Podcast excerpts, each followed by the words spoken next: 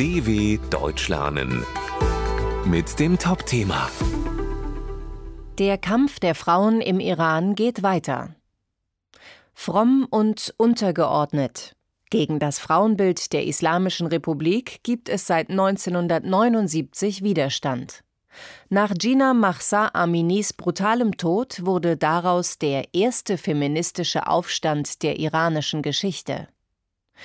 Der 8. März ist der internationale Frauentag. Aber nicht im Iran. Hier wurde der Frauentag im Jahr 2023 am 13. Januar gefeiert. Das Datum wird jedes Jahr neu bestimmt und der Tag ist gleichzeitig Muttertag passend zum Frauenbild der Islamischen Republik.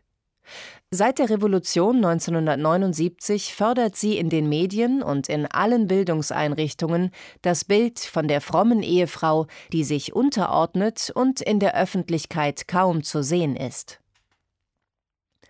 Doch 2022 gab es den ersten feministischen Aufstand der iranischen Geschichte.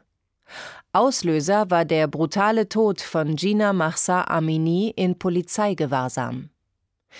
In unserer Stadt waren die Proteste beispiellos. In den ersten sieben Tagen waren drei Viertel der protestierenden Frauen, sagt Leila.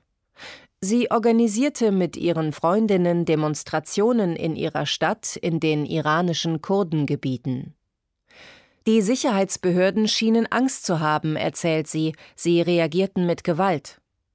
Wir wissen, dass viele Frauen vergewaltigt wurden, um sie zu brechen und einzuschüchtern, so Leila.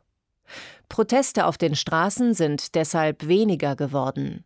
Mindestens 525 Demonstrierende wurden von den Sicherheitskräften getötet, auch 71 Minderjährige. 20.000 Menschen wurden 2022 verhaftet, ein Teil davon wieder freigelassen, doch viele von ihnen werden noch immer eingeschüchtert. Die führenden demokratischen Länder der Welt müssen die Islamische Republik isolieren, genauso wie sie Putin isoliert haben, sagt die Frauenrechtlerin Masih Alinejad. Sie fordert, die iranische Revolutionsgarde als Terrororganisation einzustufen. Andere Iranerinnen haben das Vertrauen verloren.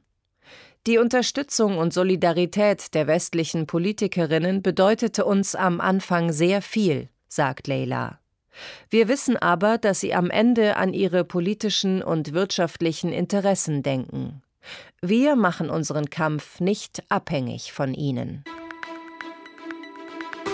dw.com/topthema